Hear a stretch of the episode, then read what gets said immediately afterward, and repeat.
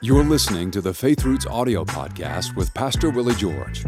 You can watch the full video version of this episode and join the conversation with your comments on the Faith Roots YouTube channel.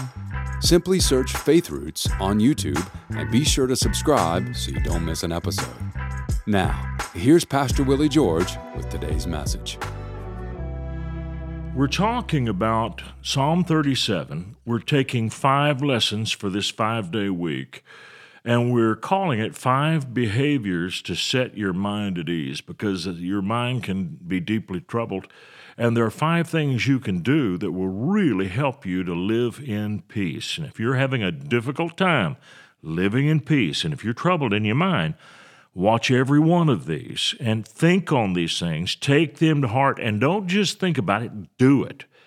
Make a determined effort to do everything I'm going to tell you to do here. You cannot enjoy what you do not consume. I'm going to say that again. You cannot enjoy what you do not consume. Now, Psalm 37, verses 3 and 4 say this Trust in the Lord and do good, dwell in the land and feed on his faithfulness. Now, how in the world do you feed on the faithfulness of God? Now, if feeding on the faithfulness of God is enjoying a breakthrough in circumstances that comes from God, how do you control that? You can't cause a breakthrough to come every day of your life. Breakthroughs do come, the Bible says in Psalm 1 that we bring forth fruit in our season meaning that we don't have breakthrough all the time. We have seasons of breakthrough. So you don't feed on God's faithfulness by experiencing great breakthroughs of God's goodness on a daily basis. The way that we feed on God's faithfulness is that we feed and read His Word. We think on His Word. Putting it simply, I would say this feeding is reading. If you want to feed on God's faithfulness, you read about it. You will not see God's faithfulness by taking time to observe the world around you. Now, you can see a lot of good things and you can see the wonders of creation, a lot of great things, but there are a lot of days that you'll see things that break your heart. So you cannot always see in the world the faithfulness of God. The scriptures have been carefully crafted and laid out to reveal God's faithfulness after times of trouble. You know what the scriptures tell us? The scriptures tell us about people who went through tough times. And here's the way it always is structured they go through tough times in the beginning, and at the end, they overcome. So there's always a good ending in the scripture.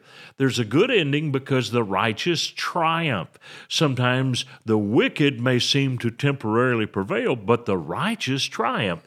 And that's why it's important that we read the scriptures. They're laid out to reveal God's faithfulness after times of trouble.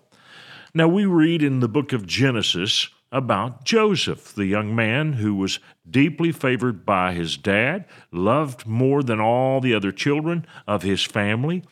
It is apparent that he was selected to, to take the birthright because of the coat of many colors that was given to him. He was not the oldest son, wasn't one of the first five or six sons. He was way down the list at number 11. But God favored him and it made his brothers extremely jealous, and they were determined to do something to hurt him. So when he was 17 years old, his brothers developed an evil plan to get rid of him. And they must have hated him so very much that even when he cried and pleaded with them, it didn't put a dent in them. They threw him into a pit. At first, they were going to kill him. Then they said, you know what? Let's make a little money off this deal. And they sold him as a slave. As he was being carted away as a slave, bound and tied in a caravan, when he was being carted away, he was screaming for mercy. They wouldn't hear of it. And soon his voice was drowned out, gone in the distance, and there was no one to help him. He may have thought when he got to Egypt that everything would change, that somehow his father would come to look for him. But his father didn't know that he was alive. The brothers killed an animal, used its blood to stain the coat, and completely convinced their dad. There were uh, 10 of them who told the lie that Joseph is dead. And so uh, the dad gave up. Jacob did not even attempt to look for him. And you know, Jacob was a prophet and he heard from God. And there were times that God spoke to him. This is what's fascinating to me is that God didn't tell Jacob that Joseph was alive. Uh, he was led to believe, not by God, but by the brothers, but God did not tell him anything, didn't reveal anything to him. And that tells me that God had a tremendous plan for Joseph that was going to cause some pain and suffering and separation for a point in time. It was about a 13 year process, started when he was 17, and it lasted until he was 30. And so he fed on the promises of God. He fed on what he knew about God. Anyone who feeds on God's word does this you develop a hunger for God's word. I want to ask you a question. How could you be hungry for a big, juicy hamburger with purple onions, maybe cheese. Maybe you're a mayonnaise person. I'm not. I'm a mustard person. Pickles, a very, very fresh bun. I do not understand hamburger places who use stale bread. I want the freshest bread. How can you be hungry for a hamburger if you've never eaten a hamburger? You can't be. In order to be hungry for a hamburger, you have to have eaten a hamburger in the past. So if you are going to be hungry for God's Word, you first have to feed on God's Word. You grow to enjoy what you regularly consume. Now, I remember getting spankings when I, I was as old as 13 getting a spanking for not eating meatloaf. I hated meatloaf. And man, I thought I was going to gag and die. But they made me eat meatloaf. You know, today it's one of my favorite dishes. I love meatloaf. And every time I take a bite of meatloaf and t- think about how wonderful it is, I thought, you know, I got my butt spanked for this when I was a kid. And this is so silly because this is so good but I developed a taste for it very quickly. It didn't take long for me to begin to like it. But in the beginning, I was certain I didn't like it, and uh, I refused to feed on it. But what you feed on, you will begin to enjoy. Now, here's what's great about the Word of God. When you read about the trust that other people have in God, you develop the capacity for trust in God yourself. It happens automatically. Understand this, it's a spiritual law. God's word recreates itself in those who study it. I'm going to say it again. God's word recreates itself in those who study it. Now, when I was 17, I was gloriously saved. I gave my heart to Christ in an amazing revival meeting at uh, Plymouth Park Baptist Church in Irving, Texas. I was one of 900 and some odd kids who came to faith in Christ that week. It's a wonderful experience. And uh, I began to go to church. I went to my grandma's church. I, I started to go back to Plymouth Park. It wasn't where God led me. God led me to my grandma's church. And uh, it was a smaller church. I got a lot of attention when I went there. I needed to be there.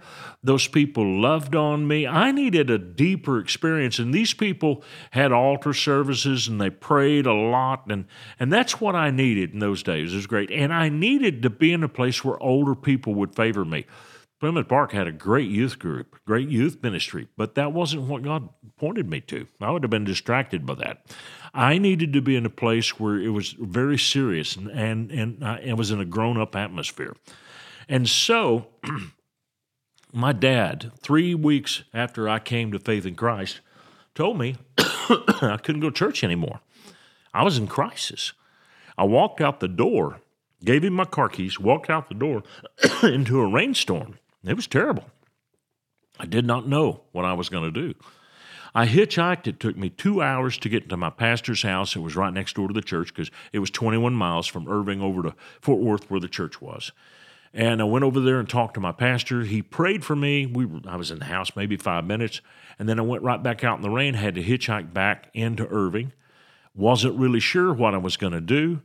Uh, I felt like, okay, I, will go to my mom's house. Found my mom's apartment. I'd never even been inside that apartment, but I found it.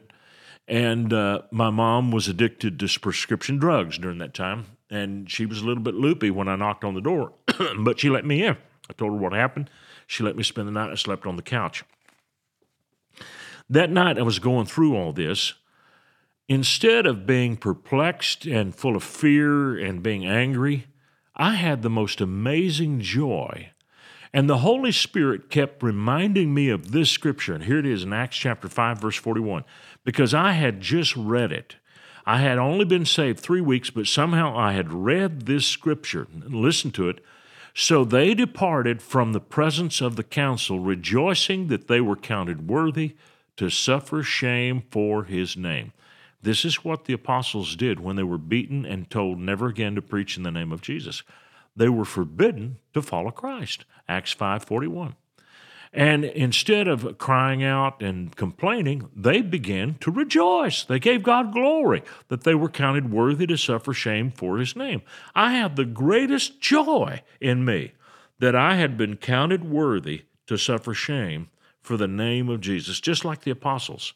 Now listen to the next verse, verse 42. Daily in the temple and in every house, they did not cease teaching and preaching Jesus as the Christ. What happened? They received staying power. They had staying power because they rejoiced. You know what I did? I rejoiced. I began to praise God that I was counted worthy to suffer shame for his name. And it made me all the more determined to continue in my faith, in spite of the fact that I lost my car, that I had to live with a parent who had no money, that I didn't know what I was going to do next. I had a lot of questions, but I knew I had done the right thing because I made certain that I was going to continue to go to church. And I'm going to tell you, even my father's family years later saw the wisdom in what I did. It's all the time for this that I have today but I hope you'll pick up with me tomorrow. And remember this man, this is such an important lesson.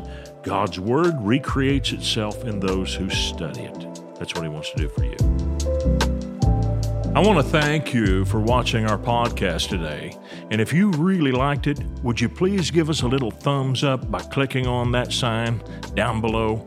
And then I would encourage you to subscribe to our channel so you don't miss any of our future podcasts because they're all going to be good. And if you would like to support us financially, either with a one time gift or recurring gift, you can do that by clicking on the link below or going to myfaithroots.com. Thank you so much for watching this program. We hope this message has been a blessing to you. Ratings and reviews help us reach more people, so take a moment to leave a review on your podcast app and consider sharing an episode with a friend or family member that needs to be built up and encouraged in the Lord today. Thank you for listening.